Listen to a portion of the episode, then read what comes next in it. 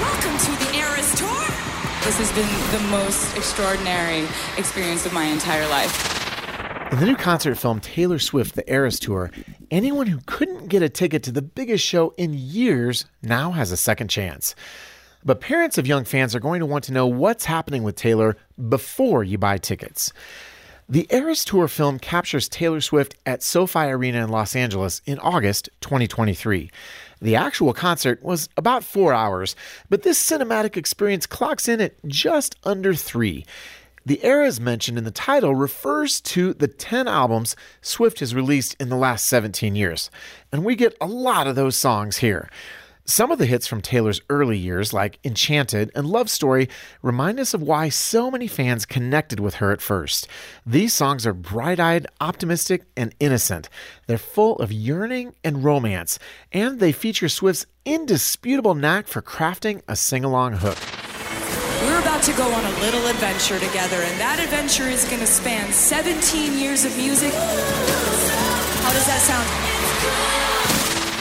But if you followed Taylor Swift at all, you probably know that her more recent albums have songs with a lot more problems. That girl next door vibe has given way to a lot grittier stuff in recent years, including suggestive lyrics, harsh profanity, and some cynicism, all of which turn up in this concert too. You know, when you watch Taylor in front of 75,000 fans, it's not hard to see why so many people adore her. But parents may find less to love here. So we're giving Taylor Swift the Eras Tour a 2 out of 5 for family friendliness.